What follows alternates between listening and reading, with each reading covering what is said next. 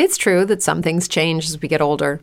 But if you're a woman over 40 and you're dealing with insomnia, brain fog, moodiness, and weight gain, you don't have to accept it as just another part of aging. And with MIDI Health, you can get help and stop pushing through it alone.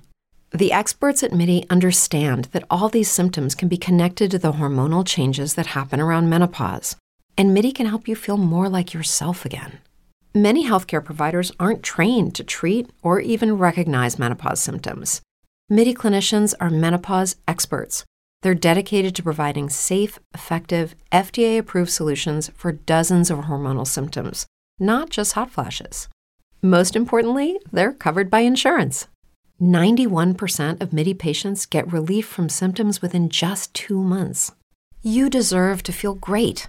Book your virtual visit today at joinmidi.com. That's joinmidi.com.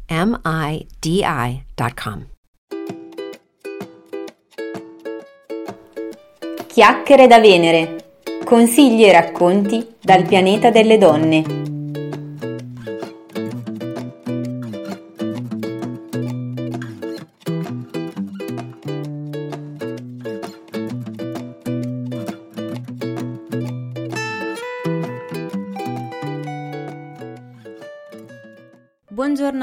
Ragazze benvenute alla nuova puntata podcast di Chiacchiere da Venere. Eh, oggi abbiamo ospite Elena Caselli grazie alla partnership che ormai vige da qualche mese con il blog Donne che migrano all'estero. Elena è una ragazza romana che si è poi trasferita per diversi anni a Napoli e passare infine oltreoceano. Per ora non vi dico nulla, poi vi svelerò dove si trova e da circa quattro anni appunto ha intrapreso questa esperienza all'estero. Ti do il benvenuto Elena. Buongiorno a tutte. Con Elena tratteremo un argomento che per molte donne è davvero cruciale, nel senso che parleremo di figli e di maternità, eh, per lasciare poi a lei la possibilità di raccontarci anche qualche chicca del Canada, che è la sua nuova patria d'elezione, diciamo.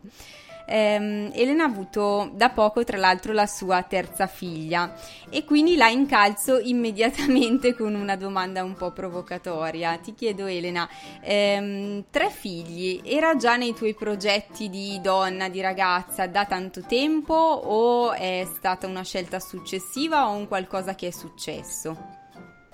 Allora, non era assolutamente nei miei piani dall'inizio. Mm-hmm. Uh, io ho avuto in realtà due gemelli mm-hmm. uh, quasi nove anni fa, quindi diciamo che lì non era una scelta averne due, sono capiti. E, ehm, ed è stata una bellissima esperienza vissuta in Italia e comune a tante altre esperienze di maternità. Mm-hmm. Uh, devo dire che è stata comunque un'esperienza abbastanza, uh, come dire, uh, estrema come prima esperienza di maternità, due in un colpo solo. E, ehm, sia io che mio marito, insomma, dopo di loro non eravamo pronti ad affrontare di nuovo un, un figlio perché, insomma, eravamo abbastanza provati fisicamente da questa doppia esperienza. Esatto. Quindi siamo, abbiamo cresciuti, siamo stati benissimo, felicissimi eh, e poi quando siamo venuti qui Uh, le cose sono cambiate, cioè la nostra prospettiva sull'essere genitori, la possibilità di crescere dei figli in un certo modo, qua era completamente diversa e ci ha fatto riflettere sull'opportunità di ripetere un'esperienza che è, è, è meravigliosa mm-hmm. la, mhm. la, possibilità di avere un figlio, però uh, ti posso dire che sicuramente fossimo rimasti in Italia non avremmo avuto un altro figlio. Ah, quindi è stata una scelta in cui il contesto ha, ha pesato molto in senso positivo perché vi ha suscitato nuovamente questo desiderio di essere genitori un'altra volta.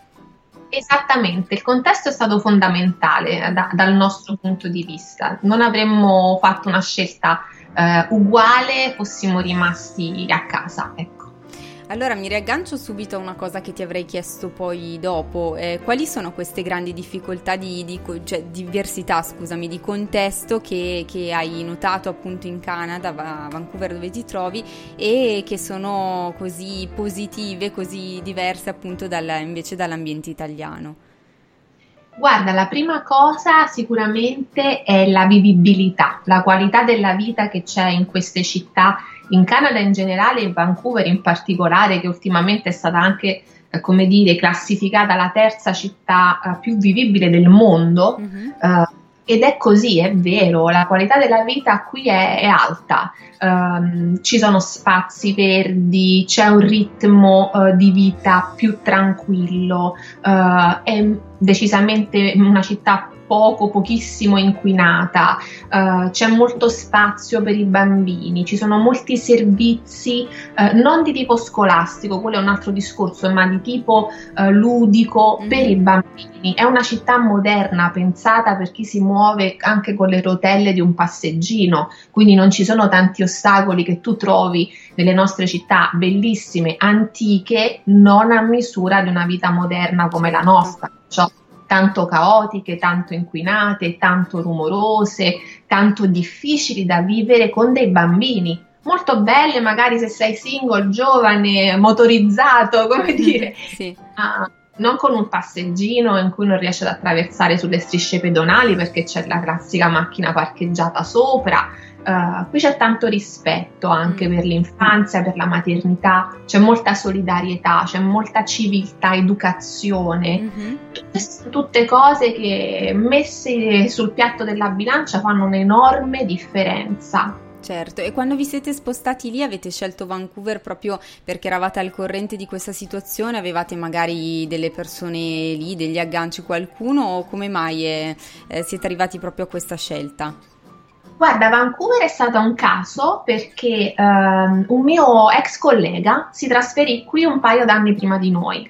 E nel momento in cui noi cominciamo a guardarci un po' in giro, uh, dovendo scegliere un paese anglofono, perché sia io che mio marito non parliamo altre lingue, non l'inglese, mm-hmm Ehm, questo Canada, che in realtà non, non, era tra i primi posti nelle nostre idee, eh, ci è stato proposto da questo amico che eh, raccontato meraviglie di questa città in particolare in cui lui si era trasferito, la più lontana, come avevano dato i miei genitori, tra l'altro. E, ehm, e poi abbiamo studiato un po', chiaramente c'è sempre una fase di ricerca, di studio, ci deve essere prima di spostarsi e soprattutto prima di spostare un'intera famiglia, cane compreso. Mm-hmm eh, col quale siamo partiti, abbiamo studiato un po' e, e sì, ci sembrava veramente una città molto interessante, se non altro da provare. E quindi siamo venuti qui in prova, in verità, mm-hmm. sei mesi, a vedere cosa sarebbe successo. E poi abbiamo toccato con mano, in effetti, le promesse che c'erano state fatte sono state mantenute. È davvero la città che si dice. L'unica pecca vera che io ci tengo sempre a dire mm. è il tempo. Eh. È il tempo, purtroppo, per noi italiani, specialmente noi del sud, diciamo, da Roma in giù, abituati a un sole caldo, sì. qui piove moltissimo, eh, l'estate è breve eh, però per tutto il resto non c'è proprio di che lamentarsi, ecco. Ho capito. E ehm, per ritornare invece sull'argomento proprio più strettamente collegato alla maternità, eh, se ripensi un po' al tuo percorso, qual è stata la più grande sfida che l'essere mamma ti ha posto nel corso di questi anni, insomma anche adesso perché appunto hai avuto da poco la piccolina, quindi la più grande sfida, difficoltà è una brutta parola, però la più grande sfida è come l'hai affrontata invece in modo positivo? Allora, mh, mm, sicuramente fino ad oggi la sfida più grande che, che, ho avuto e che spero di aver, tra virgolette, vinto è stata mantenere l'equilibrio emotivo dei miei primi due figli quando siamo arrivati qua. Mm-hmm. Uh, quando siamo partiti loro avevano 5 anni appena compiuti, eh, quindi erano perfettamente coscienti delle loro amicizie, dei loro nonni, di quello che stavamo lasciando. E quando siamo arrivati qui è stata dura. È stata dura perché eravamo soli, eh, non avevamo più la nostra famiglia, i nostri nonni, gli amichetti, la scuola, era tutto rivoluzionato in un paese dove i bambini al parco non parlavano neanche la loro lingua, eh, devo dire che eh, io e mio marito, io soprattutto perché lui lavorava, eh, era molto fuori casa, quindi io ero con loro, ho dovuto mantenere il timone della, mm. su queste montagne russe dell'essere felici, ma anche essere tristi, eh, della nostalgia, delle domande perché siamo qui, perché non torniamo, ma siamo in vacanza, ma saremo sì. sempre. Insomma, erano un po' disorientati, immagino. Sì, sì decisamente sì. E, e poi devo dire, come tutti i bambini che hanno una grandissima resilienza, eh, ed elasticità mentale è stata una fase che è durata molto poco per la verità, perché nel giro di quattro mesi hanno cominciato la scuola e si sono inseriti perfettamente eh, ed è stato molto, molto più facile di quello che io eh, paventavo. Però i primi tempi è stata dura e, ed è stata una sfida come madre e anche una grandissima responsabilità perché avevamo deciso noi di, di, partire chiaramente, li avevamo coinvolti in questo progetto e avevamo la responsabilità di, uh, di non farli patire, ecco, sì, di non di fare in modo che la vostra scelta fosse anche per loro positiva e non qualcosa di subito in maniera insomma dolorosa, ma che fosse davvero anche per loro un bel contesto dove, dove vivere, dove crescere. Esatto, esattamente. E ehm, in che cosa ti senti una donna migliore proprio grazie al fatto che hai dei figli e che stai crescendo i tuoi figli? Beh, guarda, rispetto um, alla donna che ero, mi fa sentire una persona sicuramente più completa perché non avrei potuto vivere um, una buona parte anche di me stessa se non avessi avuto loro. Mi hanno aiutato a scoprirmi, mi hanno sfidato, mi hanno fatta crescere, eh, mi hanno fatto capire quanta forza in realtà eh, tu eh, abbia e non te ne rendi conto finché non ti trovi nella necessità di usarla. Mm-hmm. Quindi eh, in questo senso i figli ti migliorano, ti arricchiscono tantissimo. Um, sono chiaramente esperienze che uh, anche, anche diciamo, possono essere um, sostituite in un certo modo da altri tipi di esperienze senza nulla togliere a chi figli non ne ha, non ne ha voluti o non ne può avere. Ci sono tante altre cose che fanno di te una persona migliore, più matura, più, uh, come dire, consapevole. Mm-hmm. Se, I figli sono una tempesta nella vita di una, di una donna, sono un veramente un tornado e tu impari, impari tantissimo, ma tutt'oggi io dai, dai, miei figli più grandi imparo eh, delle cose, vedo delle prospettive nuove che senza di loro non avrei mai, mai scoperto. Mm, immagino. E ehm, invece la più grande rinuncia che ti senti di aver fatto per loro?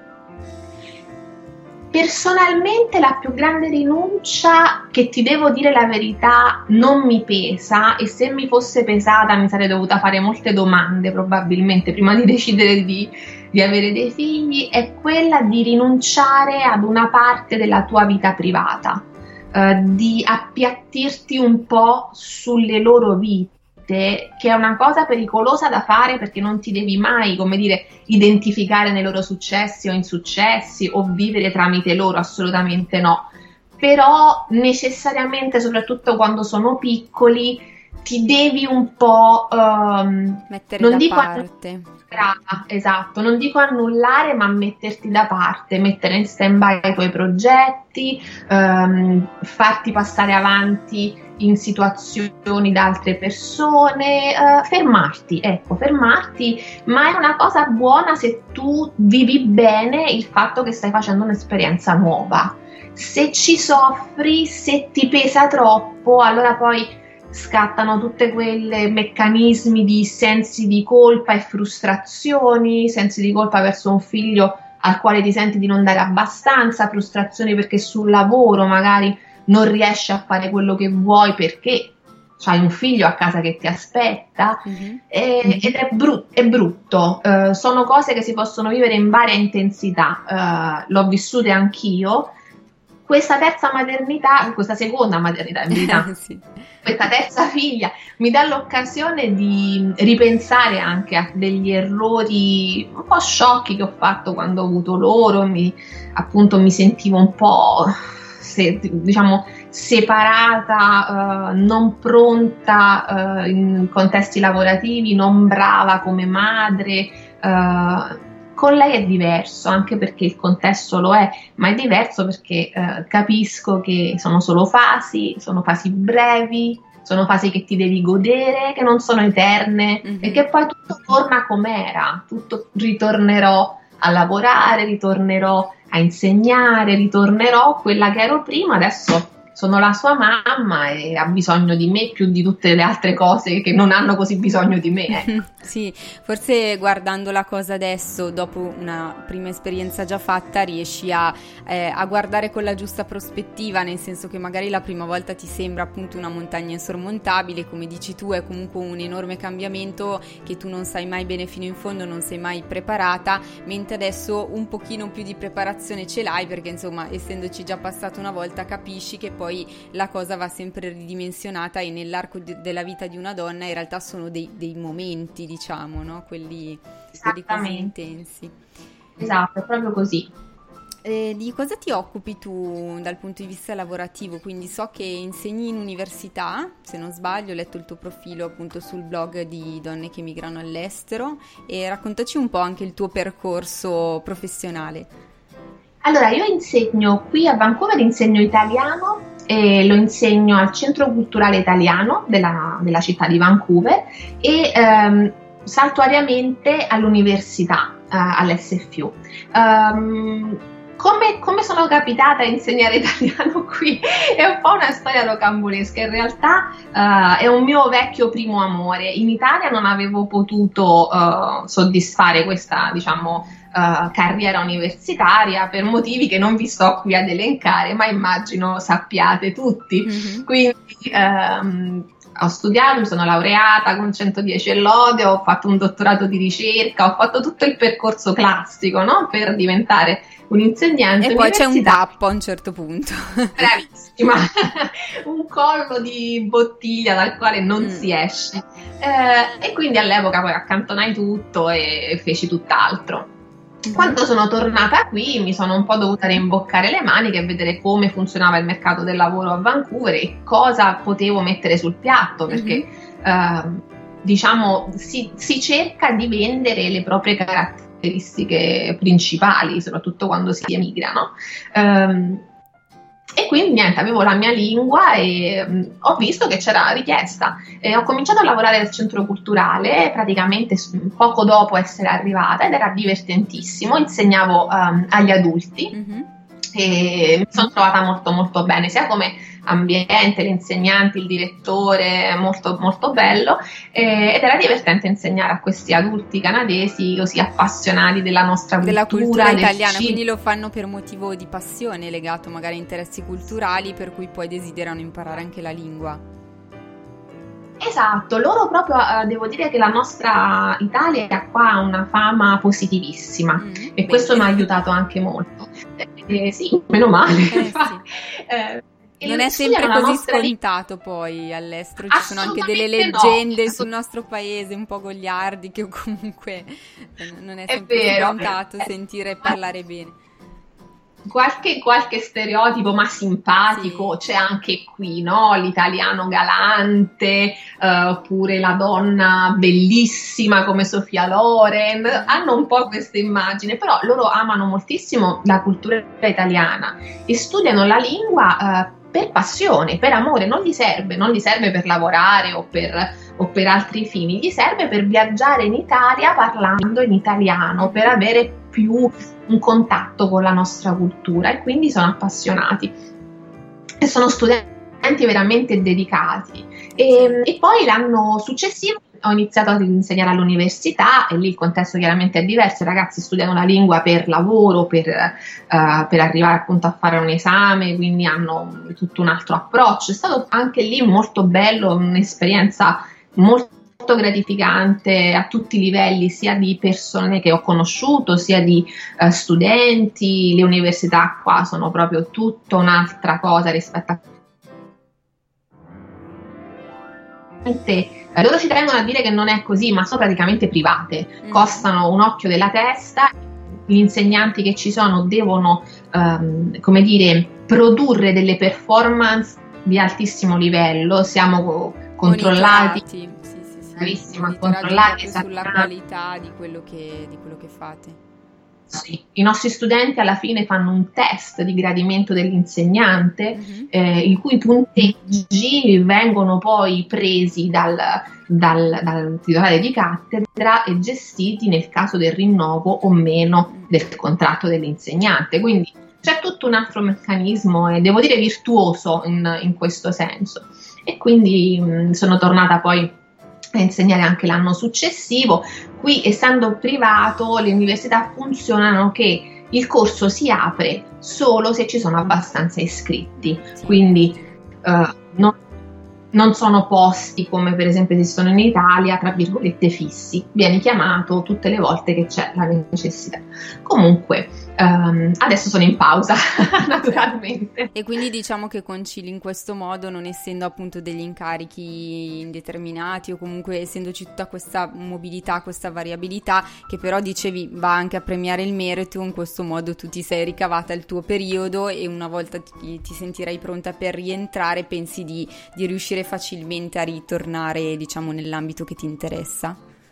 C'è una grandissima mobilità, come dicevi tu, e non mancano mai le occasioni. Si tratta appunto di trovare l'incastro giusto, ma qui tantissime, tantissime mamme, eh, poiché c'è una carenza di mm, asili nido, decidono di stare a casa per vari anni, mm-hmm. a volte anche quattro anni di seguito ma è una scelta che non pesa nell'economia familiare, non più di tanto, perché è molto facile per loro, come spero appunto lo sarà anche per me, rientrare mm-hmm. nel, nel mercato del lavoro. Non c'è pregiudizio rispetto al fatto che sei stata un po' ferma, non c'è pregiudizio nel fatto che sei mamma, eh, cosa che invece eh, io ricordo bene in Italia mi veniva chiesto durante i colloqui se avevo figli o se avevo intenzione sì. di averne, questo che mi vedevano la fede al dito sono domande che non si fanno, non si fanno e non si devono fare ehm, e non devono appunto influenzare il giudizio di chi dovrebbe assumere. Mm. Quindi in realtà ci si ferma ma si ricomincia, ci si può rifermare, si può cambiare, c'è gente che cambia anche profilo professionale più di due o tre volte nell'arco di una vita, mm. che è tanto, um, ma per tutto c'è grande flessibilità. Sì, c'è proprio un approccio totalmente diverso, molto più aperto, mi sembra di capire, proprio come tipo di mentalità. Assolutamente sì, sì. Non, um, diciamo, non ci sono tutte quelle barriere un po' burocratiche, un po' culturali che invece trovi in paesi, faccio il paragone solo con l'Italia, che è il paese sì. insomma, che conosco, uh, è molto molto più facile qua eh, iniziare una carriera, proseguirla, uscirne, rientrare. Mm-hmm. Anche qui una cosa che si usa tantissimo è la formazione continua, cioè studiare continuamente. Quindi ci sono moltissimi corsi superiori universitari per, per adulti, per gente over 40, over 50 che continua a perfezionarsi anche a cambiare status professionale. Mm-hmm. Interessante davvero, molto... è proprio un mondo diverso rispetto a quello che stiamo vivendo noi in Italia in questo momento e sicuramente sono, c'è molto da, da, imparare da questo tipo di concezione di approccio. Ehm, ti chiedo un'ultima cosa prima di lasciarti eh, per ritornare un po' al nostro filone che era quello appunto della maternità, no? molte donne, tu hai anche toccato un po' questa sfumatura che magari ci sono delle donne o delle ragazze che sono incerte sul da farsi proprio perché temono di eh, trovarsi in conflitto, no? in conflitto tra quello che vorrebbero fare a livello personale e professionale e il fatto di doversi invece mettere un po' da parte e così via. Eh, se tu dovessi dare un, con- un consiglio alle donne che in questo momento si trovano un po' in questo conflitto personale, in questa diatriba tra il dire eh, sì, lo faccio, no, non me la sento, non lo faccio, forse non sono adatta, che cosa consiglieresti di fare? Lo so che è difficile eh, la domanda, però se, da una mamma super esperta vediamo un po' quale può essere il punto di vista. Grazie per il super esperta. Ma io direi, direi questo, uh, fermarsi un momento a riflettere e magari anche fare una bella colonna di pro e contro su un foglio bianco Uh, e vedere esattamente dove cade uh, la bilancia del cuore più che quella del, del, del, raziocinio, perché tecnicamente io penso non si è mai abbastanza pronti per avere un figlio, non è mai il momento giusto perché c'è sempre, ci sarà sempre qualcosa da fare, qualcosa da sistemare prima. Um, però a volte non si può aspettare per così tanto tempo, a volte il momento giusto è quello in cui tu e il tuo compagno siete pronti, vole- lo volete. E se lo volete fatelo secondo me perché quello è, è, quello che ci vuole, la voglia, l'amore chiaramente e poi tutto il resto si aggiusta. Diceva qualcuno il futuro si prenderà cura di se stesso.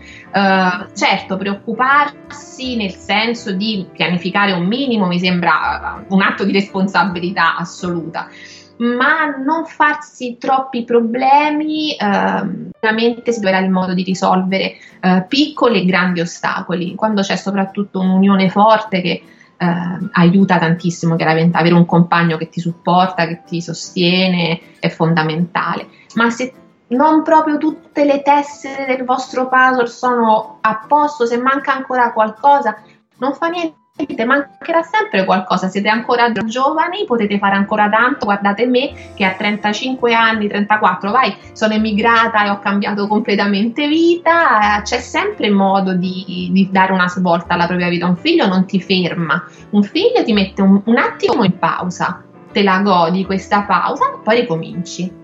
Quindi mm, sostanzialmente tu dici eh, lasciamo perdere tutto quella che è una pianificazione eccessiva e quindi eh, varie preoccupazioni legate un po' al contesto, all'oddio come faccio, però sicuramente tu dici a livello di ciò che una si sente è davvero bene fare un momento il punto con se stessa per capire che cosa ci si sente di fare in maniera profonda.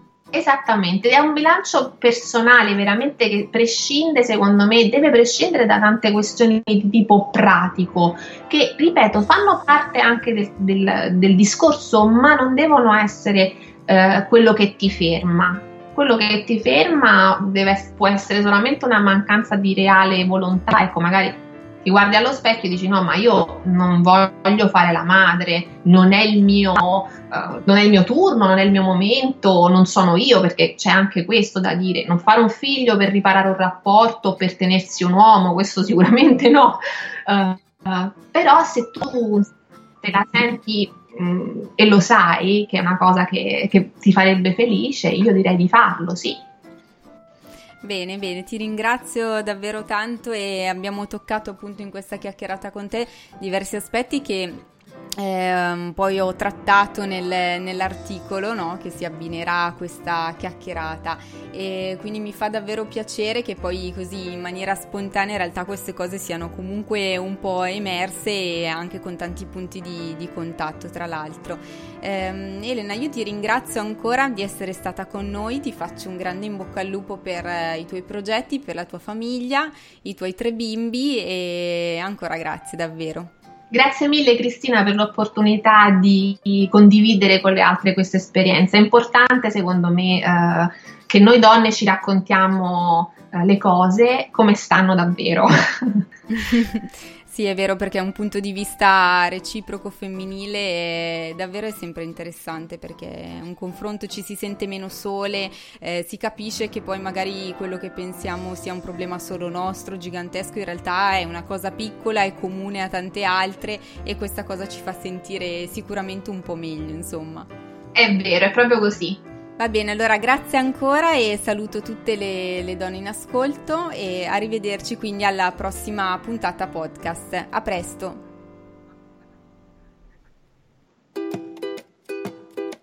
Grazie per essere stati con noi. Anche oggi siamo giunti al termine di questa nuova puntata di Chiacchiere da Venere. Vi invito a seguire il mio blog www.chiacchieredavenere.it e di rimanere aggiornate con la pagina Facebook e anche il gruppo riservato che ho da poco creato per voi. Lì potete infatti trovare tutti i consigli utili per il vostro benessere e il vostro miglioramento personale, perché come sapete Chiacchiere da Venere è un progetto dedicato al soft coaching tutto al femminile.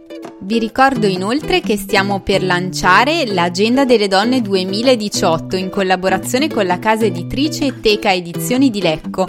Passa parola alle tue amiche. Vi aspetto tutte sul pianeta delle donne.